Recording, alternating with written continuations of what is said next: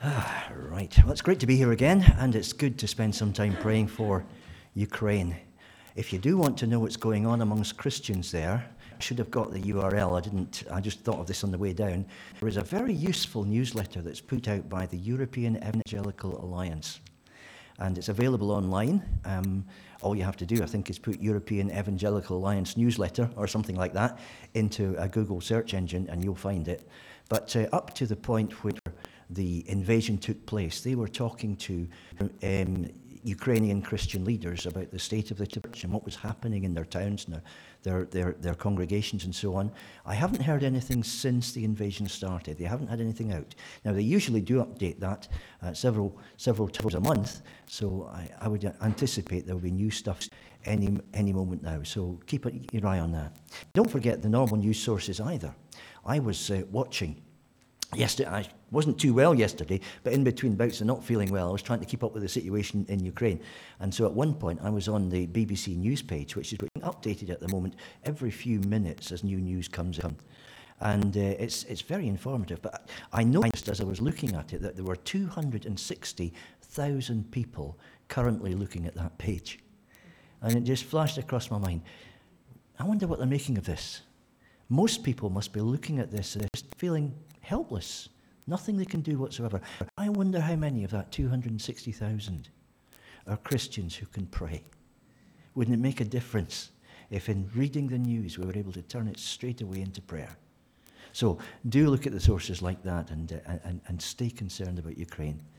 Uh, there is, it is so important, as Ashley's been saying, not just for um, its own sake, but also for other countries around about. Moldova, uh, the um, Uh, Baltic states, Estonia, Latvia, Lithuania. There are all sorts of places that could be in the path of a new oppression if we don't get this one right. So we do need to pray for kings and all of those that are in authority so that we can live a quiet life in, in, in peace and honesty. Anyhow, that's not what you asked me to speak about tonight. You've given me a fair old passage, haven't you, tonight? I was thinking on the way down. Now, this is only going to be of interest to people who are married, isn't it? And I remember being in the Christian Union when I was a student at Oxford University, and every week they used to recommend some books to us. I remember Andrew Corns, the secretary of the, the, the Christian Union, standing up and saying, I'm going to recommend tonight four books about marriage. And everybody kind of, mm. he said, Now, listen, the time to read these books is now. Because if you wait until after you're married, everybody will wonder when they see you're reading them, what's wrong with your marriage. So he said, Get on the principles now, and then you won't have to read these books again. And there is that. You know, if you're not married, then it's, it's good to know what God's word says about marriage, just in case you ever end up there. But even if you don't, or if marriage is a thing of the past where you're concerned, this passage is still important because Paul hooks it in, as we'll see right at the end, to the picture of what God wants to do with the church. Christ and his bride is the reality that lies behind the human relationship of marriage. And we're all fascinated with relationships when you think about it. I mean, how would soap operas on TV, Coronation Street, Emmerdale, uh, EastEnders, how would they survive for five minutes if it weren't for love stories? If it weren't for the stories of marriages, good and bad? How many romantic novels get borrowed from the libraries every week? Okay, Mills and Boon is maybe a bit over the hill now, but there's still millions. And most films, most novels, most plays have got love, relationships between men and women somewhere in there. And so it's no mistake, I think, that God took something that's of such constant fascination to human beings as a way of explaining to us exactly what it is that his plan involves, where Christ and the church are husband and bride. So we'll get onto that anyway later on. Last week, I was a Methodist, preaching in a Methodist church in Exeter, and they asked me to preach about a chapter just before this, um, the, the start of the chapter, actually, which presumably you, you, guys have covered over the last few weeks, and they asked me to talk about living in the light. Well, it was the end of chapter four, really, and uh, just to, to, to, as part of that, I, just oriented them into where their passage was in the whole second half of Ephesians. So I've got a couple of those slides here. I said the first half of Ephesians, I've said this to you before, is all the doctrinal section. It's where you learn all kinds of things about God's plan through history, bringing Jews and Gentiles together, breaking down the middle wall of partition, making out of the two one new entity. And that's the church. And uh, you end uh, chapter 3, don't you, with To him be glory in the throughout all ages. Amen. Then you start chapter 4 by talking about, okay, so what does that mean? And the second half of the book, where you are now with tonight's passage, is about how you live out all of the things that you've learned about in chapters 1 to 3. It's the practical part of the whole thing. And if you look at how it divides up, well, uh, the first bit of chapter 4 is about the church and the different ministries and gifts that God has put in the church, what God wants the church to be, and so on. But what we are as the church together is just one part of the whole deal. And so the next section, which is what I was speaking about to them, that's why that little arrow is there, is about our personal lives. How do we live it out in our relationships with one another? What kind of behavior do we have to show to the world outside if we are going to look like what we're supposed to look like when we're together? And so you find five little practical examples in the whole passage where Paul says, This is how it should be, this is how it should be, this is how it should be. Having talked about those nitty gritty practicalities, he then backs off and talks about how you do it successfully.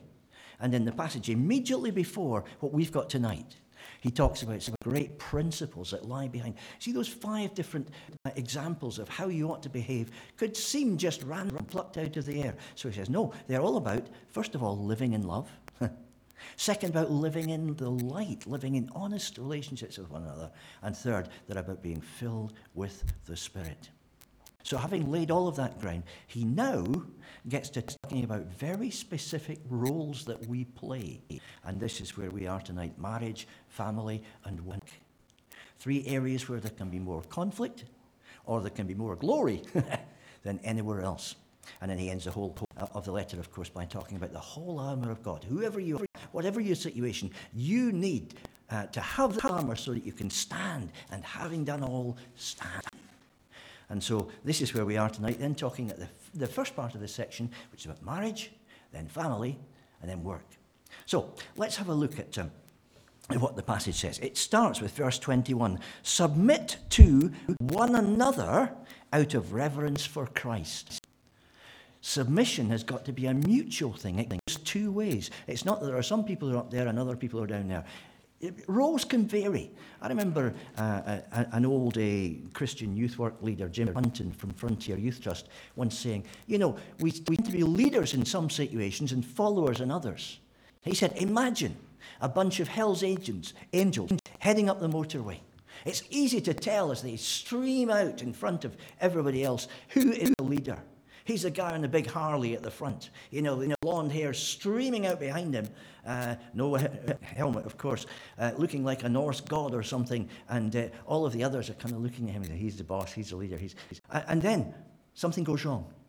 One of the engines starts coughing and putting out blue smoke, and they all swerve onto the hard shoulder and look worried because they don't know how to fix this bike. And somebody else pushes his way to the front and he's carrying a screwdriver. And he's small and spotty and greasy. He doesn't look like the leader at all, but he's the one who's the mechanic. And so they all stand back in wonder, including the god at the front.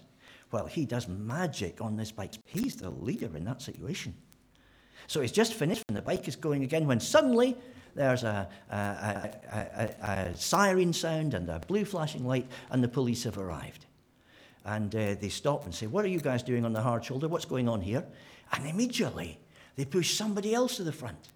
And he may be small and insignificant and weedy, but he's the one who's got an A level. Know, he's the one who can talk. And so they put him out in the front, and for a while he becomes the leader. And Jim said it's often like that in youth work and, in fact, in the Church of Christ. That we have different gifts, we have different abilities, and in different situations we will take leadership. And in other situations, we need to know how to stand back and let the people who really know what they're doing get on with the job. And that can apply in, in, in marriage as much as anything else. Submit to one another. This is um, the word in Greek. He says. And that comes from the Greek verb and that's made up of two bits. The tasomai bit means I arrange myself, and the hupo bit simply means under. So to submit is simply to arrange yourself under somebody else. It may be temporary, it may be permanent, but that's the situation. You put yourself under somebody else. And uh, so, uh, as verse 21 says, this will happen to uh, all of us in different ways in different relationships. And the, fir- the one we're looking at tonight, obviously, is the marriage relationship, where it says to wives, submit to your husbands. And men often point out, yes, but it doesn't say, husbands, submit to your wives. It just says, we've got to love you. Well, certainly. But it doesn't say, wives, love your husbands either, does it? Does that mean that the wives don't have to love the husbands as long as they submit? Of course it doesn't. And so what he's doing, it seems to me, and I've tried to show that in, in the rest of what I say, is shows two different ways in which mutual submission works. The way the wife does it and the way the husband does it. He phrases it differently because for marriages in those days, the deal was very, very different. We've seen a lot of changes in the way that marriage life operates, even in my lifetime. I mean, I think back to some of the marriages I used to see when I was a little boy back in the 1950s, and expectations have changed so enormously over the last few years. We need to be able to realize what in this passage is eternal and what reflects the situation as it was in Paul's time, and get out of it what God intends us to have. Okay, okay. So I want to talk about just three things tonight, I think. First of all, what wives have to do. That's what they're in verses 22 to 24. Second, what husbands have to do, which is verses 25 to 28. And then the final thing, what marriage should look like, which he's talking about in those last four verses at the end. So let's look at those three things one after another. What wives have to do. At first sight, it seems pretty strict, doesn't it? Submit in everything, says Paul. And uh, he gives uh, two uh, additional bits of information to that. First of all, you have to do it as you do to the Lord. And you have to do it in everything. Now, that seems uh, pretty much as if it would stop the wife doing anything on her own, wouldn't it? And sometimes people have taken that kind of a line. I must admit, as I was uh, preparing this, I was thinking about something that once happened to me when uh, this is a bizarre one, but there's a one time in my life when I ever felt like a secret agent. What was happening happened was that I was sitting at home one day when the phone rang, and it was a, a big charismatic church in London. And I said, Why are you ringing me? And they said, Well, do you know so and so? And they gave me the name of a girl, and I said, Yep. She's a student from our church.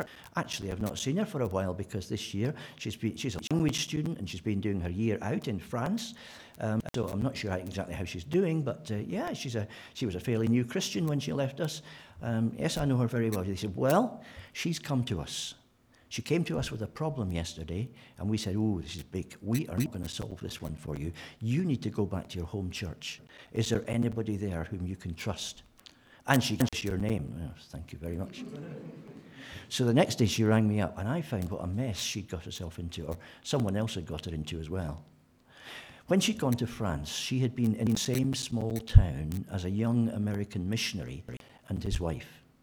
They were about the same age that she was.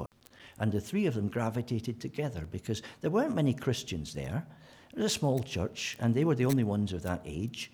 The only thing was the American wife was pregnant. And as the time for the baby's birth and then the birth uh, actually came uh, around, she dropped out of it a little bit. And the young missionary and the girl from our church, were thrown together more and more. Well, one night something happened, which wasn't supposed to happen, and they slept together. And he immediately said to her, Now, I believe that since you, mar- you, you, you slept with me, that makes you my wife in the sight of God. And she said, But uh, you have got a wife already. And he said, Yes, well, many advanced Bible teachers will tell you that in the Old Testament, uh, lots of people had more than one wife, and it's a teaching that's not popular in the church today, but um, it's a secret teaching that many of us hold that it's possible to have more than one wife. And she was a very new Christian. She was going, Oh, oh, all right then. And he then said, I have a very strong doctrine of headship. I believe that whatever the husband says, the wife has to do. So you have to make yourself available to me anytime I choose. And she had spent the rest of that year basically as his sex slave. It was a horrific thing to happen. Every so often he would ring up and say, I'm coming round, get ready. And she knew something inside her that this was all wrong. She, she hadn't been taught much about it, but she knew that this was not the way it was supposed to be. He could dazzle her with his command of the scriptures. But uh, she thought, well, at least at the end of the year, I'll be going back home. I'll probably never see him again, and that'll be that. And uh, he said to her as the end approached, um, Well, when you get back to England, I'll be coming across for a conference within a week and a half, so I want you to book a hotel room and get it ready for us. And she began to realize, I am never going to get away from this guy. And he said, Yep, we're married for life. And so that was the point at which, in absolute desperation, and she really was desperate, believe me, she went to the church in London and then came round to see me after that. And that was how I ended up feeling like a secret agent because um, we decided we had to confront him when he came to, to, to Britain. But she said, You mustn't go up and just talk to him because he'll just turn on his heel and go back uh, into the airport again. You'll never see him again. And I'll still be left with a problem.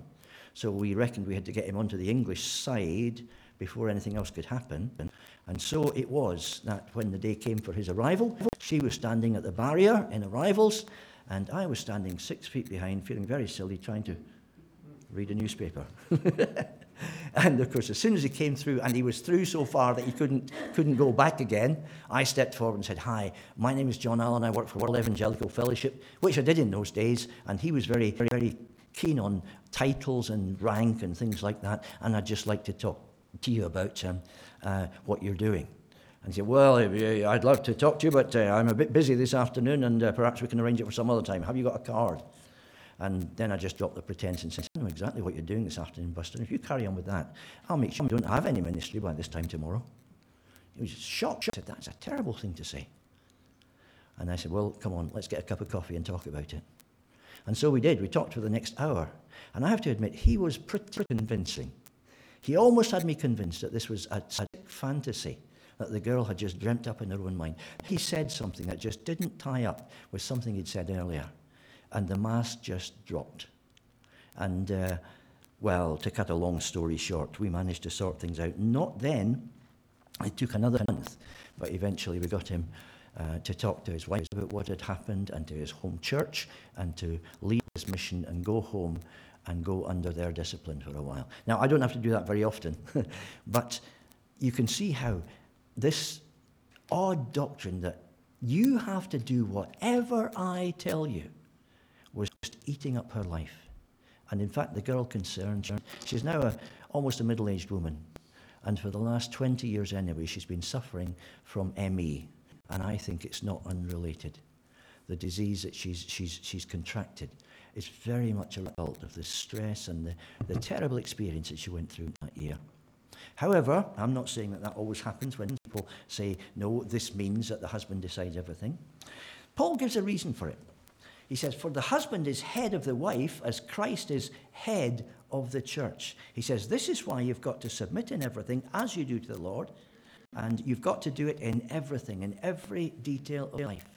What is he actually talking about? What does it mean to say that the husband is head of the wife? There is only one other verse in the whole of the Bible which talks about the husband as head of the wife, and that's in 1 Corinthians 11. It says this Now I want you to realize that the head of every man is Christ and the head of the woman is man, and the head of Christ is God.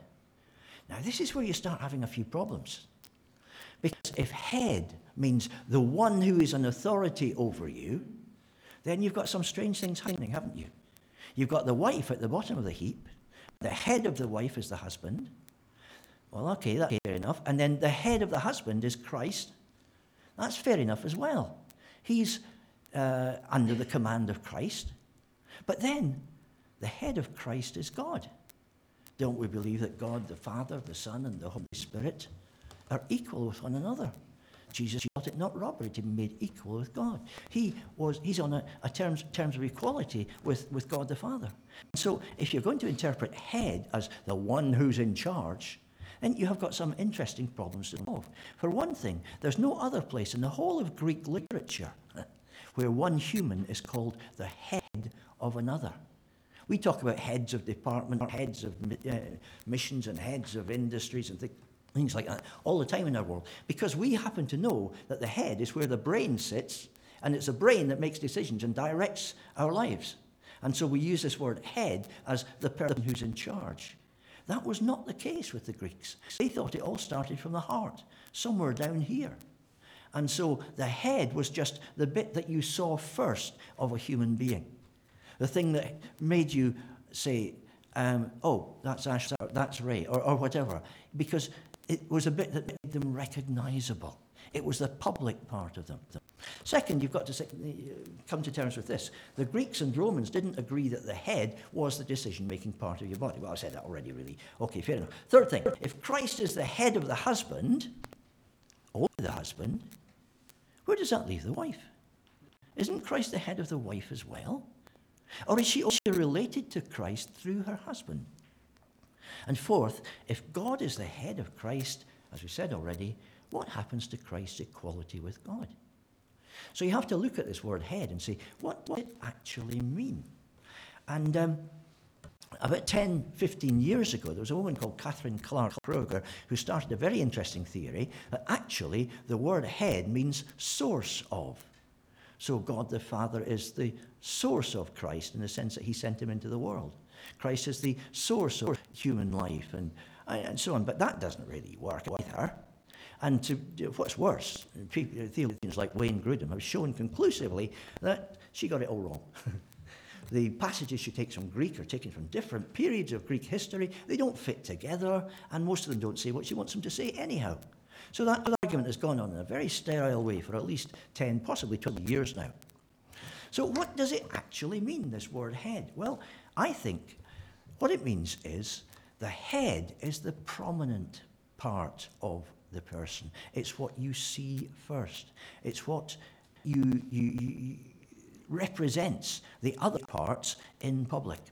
So if you go look back at the, the pyramid thing that we were looking at there, and start from the top here. God the Father and Christ. What is their relationship? What was Christ doing here on earth? God the Father was honored or dishonored by Christ. And he was honored by him in every detail, wasn't he? Christ did only those things that pleased the Father. He fulfilled the Father's will perfectly. When you saw him, you saw the glory of God. You saw the only begotten of the Father, full of grace and truth. Jesus represented the Father perfectly on earth. Now, in the same way, if Christ is uh, the head of the husband, then the husband can honor or dishonor Christ. The way he lives his life out in society, in public, the way that women didn't in those days, shows the rest of the watching world what he thinks of Jesus Christ. And just as Christ brought honor to his Father by everything he did, so we can bring honor or dishonor to Christ by the way we live our lives. Now, how about the wife who doesn't normally get out too much in public? Well, she honors or dishonors the husband in that culture. The way she lives will either bring honor to the family, the marriage relationship, and ultimately to the husband and to Christ and to God the Father in the same way. So that seems to be what headship is talking about. So just as Christ brings glory to the Father, the husband lives for Christ in the world out there. The wife brings credit to the husband by the way she acts within the marriage relationship. It's not about power. If you read the other passage in 1 Corinthians that we were talking about, you'll see what that whole passage is about is not who wears the trousers in this marriage, who's in charge. It's about what brings glory to God. And so, headship, this, this whole idea of the head, is about bringing credit and honor and glory to the person who is next up on, on the chart there. You'll also notice that when it says submit to your husband, it says submit to your own husbands. That's interesting, isn't it? That little Greek word idios, which means private, personal, yours. Often people don't discuss that one. Why would it say submit to your own husband? After all, who else's husband is a woman likely to submit to? Well, when you put uh, some uh, references together from the letters in the New Testament, you start to see why Paul might be using that word. First Tim- Timothy chapter 2, for instance, you've got this strange verse. Women will be saved through childbearing if they continue in faith, love, and holiness with sobriety. Think, what? You have to have a baby to get to heaven? What is this actually saying? What's going on here? And of course, it's not saying that. And what uh, people say this probably means is the fact that uh, in Ephesus, women were very, very dominant in public religion. There was a massive temple, for instance, with all sorts of priestesses in it, and the source of their spiritual power was supposed to be that they kept right away from men. And some of the ideas of Ephesian religion were starting to affect people in the Christian church. And so there were women who were putting themselves forward as spiritual leaders and saying to their husband, Because I'm a spiritual woman, I can't sleep with you. I can't have babies for you. That's an earthly thing to do. That's gross. I'm not going to do that because I want to be spiritual. Otherwise, I won't even went to heaven. And Paul's saying, No, no, no. A woman will be saved through childbearing. You can have babies, you can have a family, and you'll still get to heaven. No problem. If you continue in faith, love, and holiness with propriety if you show that you are living in the Christian lifestyle we were speaking about this morning, where the fruit of the Spirit is coming out of your life, then there's no question about your spirituality continuing. And uh, it's probably that that lies behind 1 Corinthians chapter 7 as well, where Paul says to husbands and wives, Do not deprive each other except by mutual consent and for a time, and then come together again. Why would you want to give up on sexual relations? Well, Paul says there's one good reason, which is that you want to devote yourselves to prayer for a while. But otherwise, he says, you're going to be tempted to go the wrong way. So don't deprive yourselves except for that very good reason. Why else would you do it? Well, one of those reasons would be that once again the woman draws back and says, No, because I'm a spiritual person, I'm not going to sleep with you. And we know that was happening. Uh, in, in, Ephesus later on. Because when Paul left Timothy in charge in Ephesus, he warned him against people who were spreading the wrong kind of message. And who were they preying on? They were preying on Christian women. And he says they're the kind who worm their way into homes and gain control over weak willed women. And they were putting together bands of female followers who'd follow them around, a bit like Rasputin's girls in Russian society, who tra- treated him as the great prophet, the one who could do nothing wrong. And this is why I think Paul is saying here submit to your own husband, not somebody else's. It was happening in Crete as well. When you see Paul writing to Titus around about the same time as, as, as he writes to Timothy, you find that word hupotasso coming up again. And uh, he talks about uh, the wives being subject to their own husbands. You see that word again? Idios comes in, idios, andrasin. Their own husbands. And uh, clearly the same problem was there. And when you read uh, Titus, you see evidence of that. He talks about there are many rebellious people, mere talkers, deceivers. They must be silenced because they are ruining whole households by teaching things they ought not to teach. They're introducing strains between husband and wife. They're saying to the wives, Don't follow your husband. He's a good man, but he's not very spiritual. I am your leader now. I am going to tell you how you should live your life.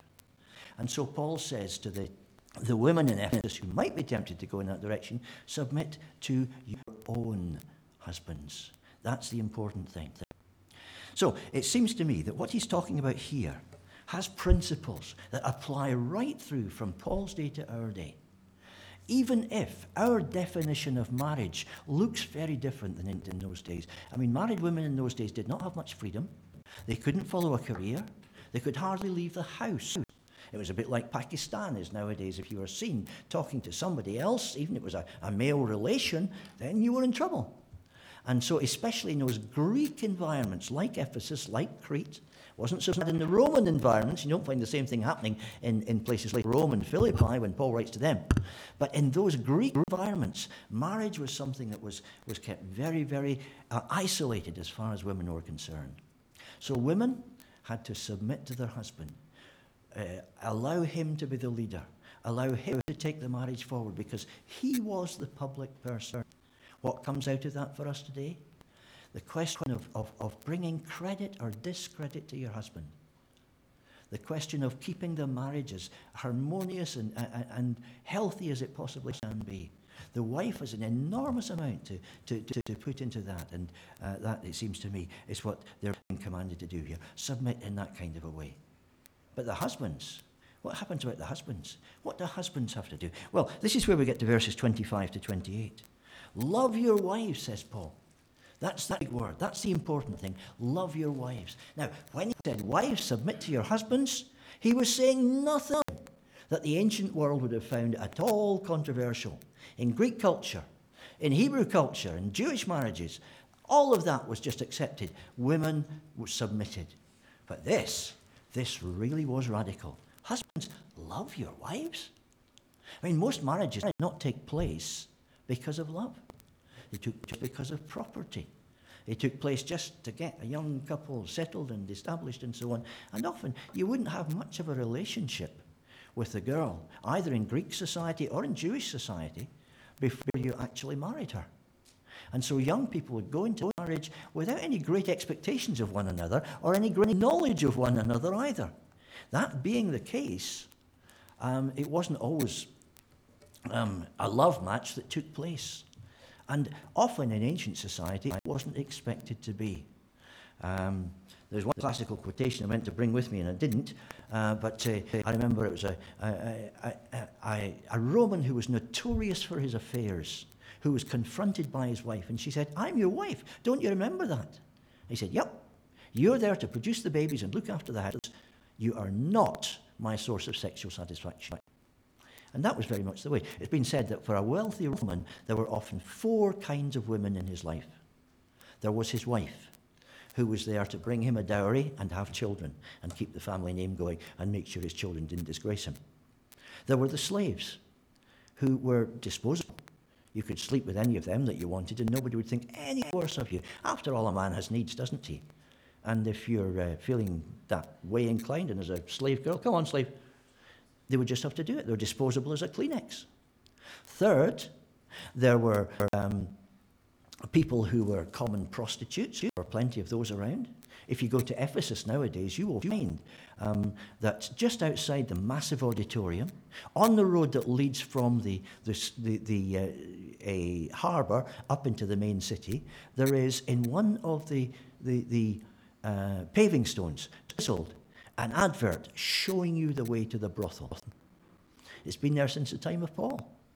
And it was a very useful sign in those days because lots of people were looking for it. There was no shame involved in that sort of behavior.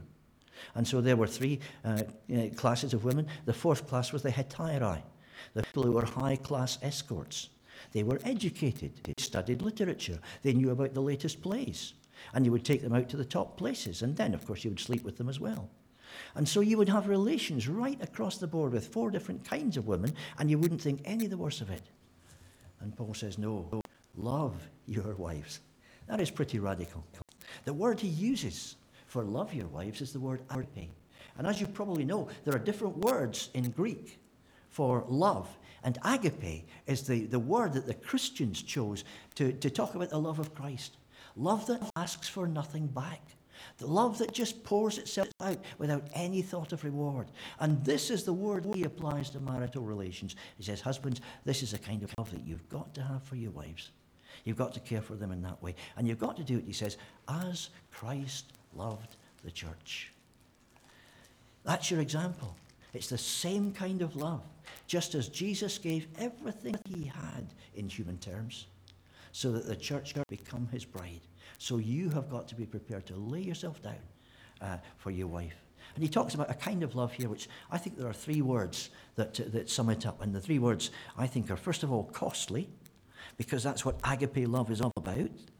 And uh, he, he, he, he says here, doesn't he? He gave himself up for her to make her holy, cleansing her by the washing with water through the word, to present her to himself as a radiant church. And that's the second word, visionary. We need to have a, a relationship with our partners, which is a costly one, in which we let go of all of our own selfish inclinations and simply try to fulfill what they need to have to be the kind of people that God created them to be. And that means it's a visionary love as well.